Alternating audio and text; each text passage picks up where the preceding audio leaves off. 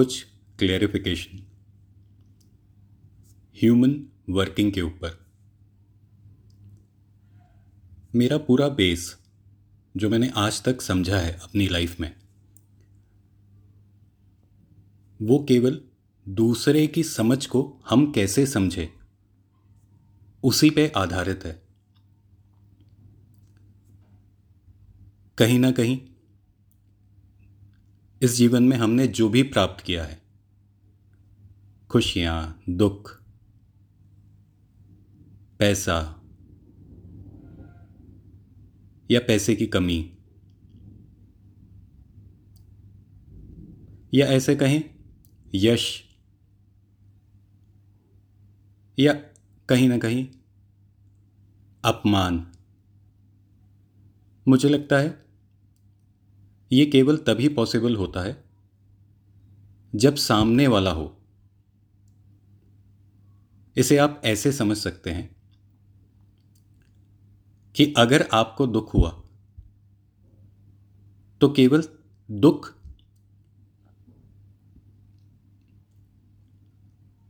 सामने वाले के वजह से होता है। अगर आपको पैसा प्राप्त हुआ तो पैसा भी सामने वाले की वजह से प्राप्त होता है। क्योंकि इस प्रश्न का आंसर काफ़ी लोगों ने अलग अलग तरीके से दिया। पैसा आया तो हार्ड वर्क से आया, पैसा आया तो भाग्य से आया। मैंने इसे शॉर्ट किया, हमेशा ही मैंने कहा कि पैसा केवल दूसरे ने दिया, तभी मेरे पास आया। उसी को अगर हम सभी चीज़ों से रिलेट करेंगे तो खाना भी किसान उगाता है। बीच वाले कुछ लोग उसकी ब्रोकरशिप या दलाली करके फिर दुकानदार तक पहुँचता है और दुकानदार फिर कुछ लाभ के लिए आपको बेचता है, तब आपके पेट तक पहुँचता है। तो काफ़ी सारे सामने वाले हैं, खाने को ही अगर हम ले लेते हैं तो। अब क्योंकि सिर्फ़ समझाना इस बात को है कि हमें सामने वाले के ब्रेन को समझना है। क्योंकि जो सामने वाला है, वो ही डिसाइड करता है कि आपके साथ क्या किया जाए।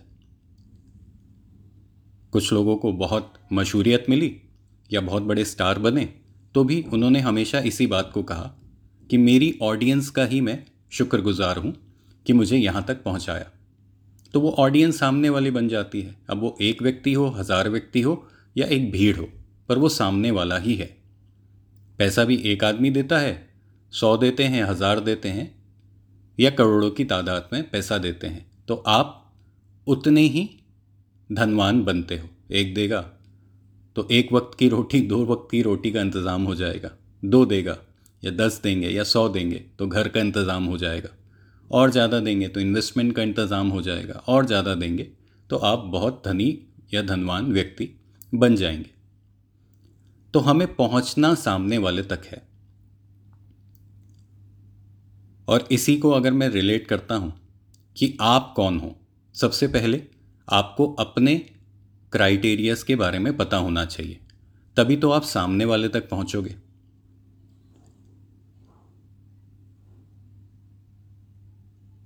तो जो हम हैं, वो एक कॉम्बिनेशन एक ह्यूमन बॉडी कॉम्बिनेशन होती है वाग, पित्त और कफ की। और हमारी सेकंड प्रॉपर्टी जो हमारा दिमाग है, वो कॉम्बिनेशन होता है रजस सतप तमस का। इसे थोड़ा सा अलग अलग रखिएगा। क्योंकि जब एक ह्यूमन बॉडी परफॉर्म नहीं कर पाती, वो क्या नहीं परफॉर्म कर पाती जो उसका दिमाग कहता है तो ह्यूमन बॉडी के वेरिएशंस में विकार आ जाता है। पर दिमाग के वेरिएशन में विकार कभी नहीं आता। तो रजस, सतव और तमस।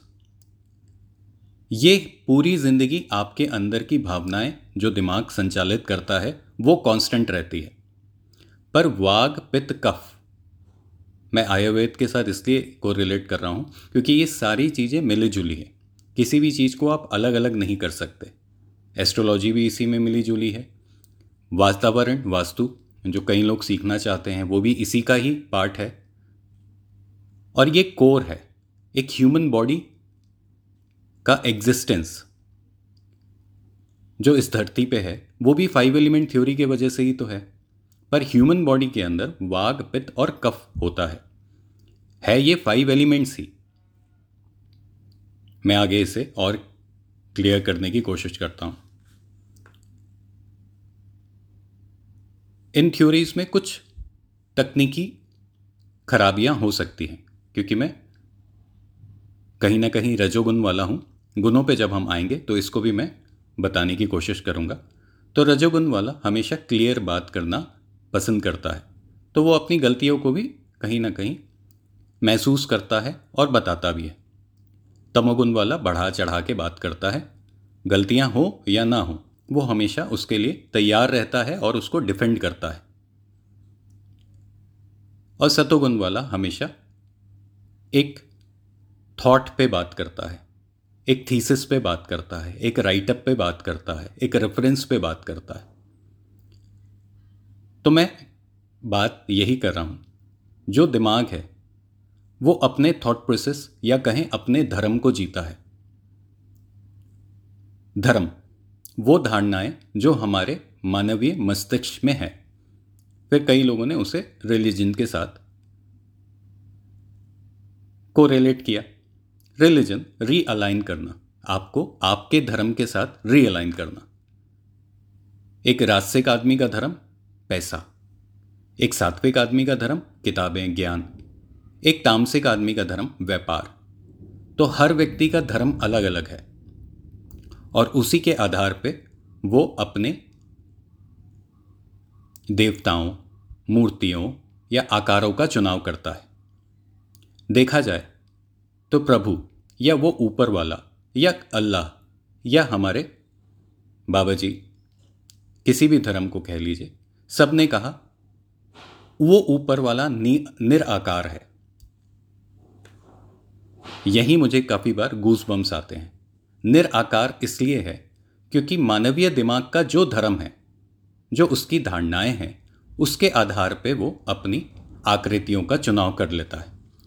रास्तिक आदमी, यक्षो, जैसे कहें कुबेर, लक्ष्मी जी, इनकी पूजा करता है। सात्विक आदमी, गीता, या हमारी जितनी ये होली किताबें हैं, उनकी पूजा करता है। उसमें से काफ़ी कुछ निकालता है।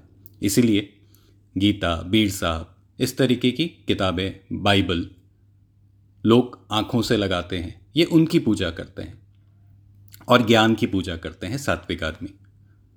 तामसिक आदमी उस आकार की पूजा करता है, जो उसे बदलता हुआ नहीं नज़र आता। जैसे मुझे विष्णु जी, एक आकार, उसकी तामसिकों को बहुत ज़्यादा पूजा करते हैं। ये भूत प्रेत में भी रहते हैं। भूत प्रेत हकीकत में वो भूत प्रेत नहीं है जो हमें समझाया जाता है। भूत प्रेत हकीकत में भूत का मतलब है पास्ट तो तामसिक आदमी अपने पास्ट पे रहता है। उससे ना पुरानी बातें रिकॉल होती है। अरे, तूने उस समय मुझे ये बोला था, इस समय ये बोला था। ये तामसिक आदमी कहने का मतलब है, ये उसका दिमाग है। अभी बॉडी पे तो हम आए नहीं हैं। बॉडी के तीन कंपोजिशंस मैंने बताए। वाकपित कफ। अभी मैं दिमाग के कंपोजिशन के आधार पे एक मूर्ति का जो चयन करता है, उसके बारे में बता रहा तो तामसिक आदमी अपनी भूत में रहता है, अपने वर्तम, अपने पास्ट में रहता है। और उसी के हिसाब से प्रेत का मतलब होता है एक पैटर्न वो एक फिक्स पैटर्न को जीता है। वो दिन में सुबह ऑफ़िस जाएगा, पूरा काम निपटाएगा, शाम को घर आएगा। ये तामसिकों का धर्म है। और वो ही उनकी जीवन शैली है। जब भी आप उसके अगेंस्ट में या उसे आप केवल इतना कह लो कुछ नया करने के लिए तो वो नहीं करेगा। अभी हम इसे और एक्सप्लोर करेंगे इन बातों को कि जब आप अपने दिमाग को समझते हो तो आपके दिमाग की कुछ धारणाओं को आप धीरे धीरे समझने की कोशिश करते हो।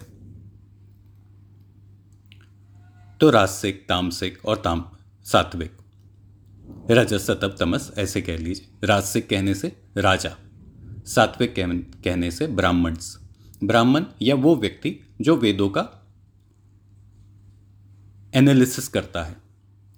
तामसिक आदमी, मैं हमेशा व्यापारी, दो लोगों को लेके चलना, संबंध बनाना, तामसिकों को मैं कहता हूँ। अब यही रासिक, सात्विक और तामसिक, एक शरीर में कैद है।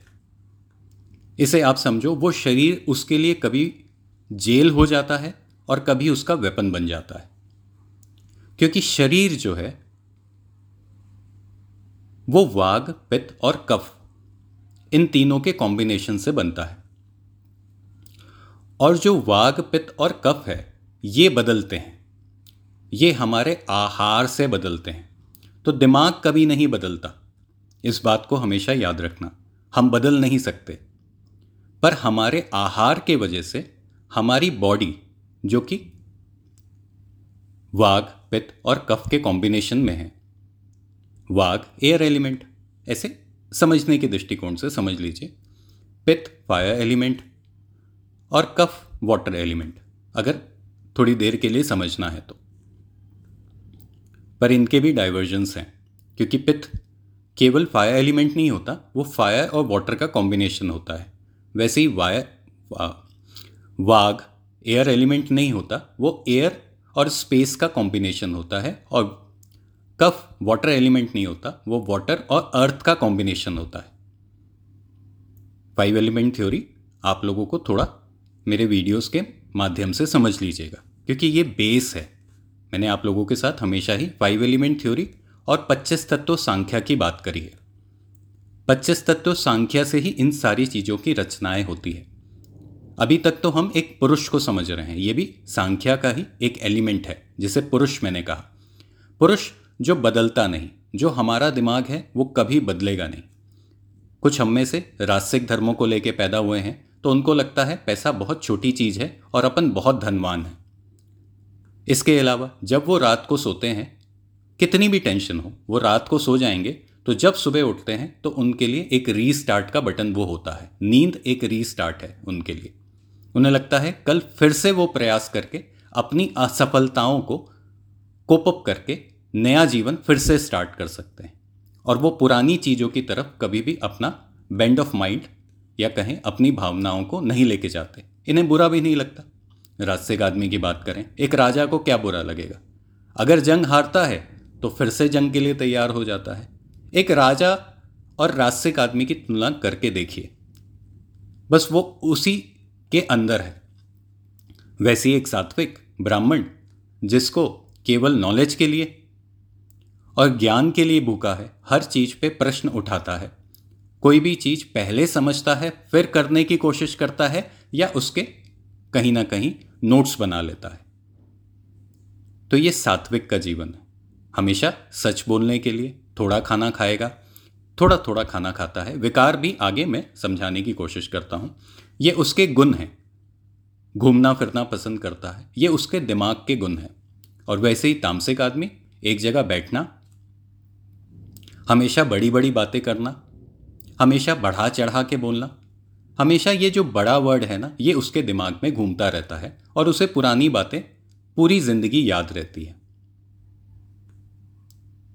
ये बदलेगा नहीं, ये नहीं बदलेगा बदलेगा शरीर।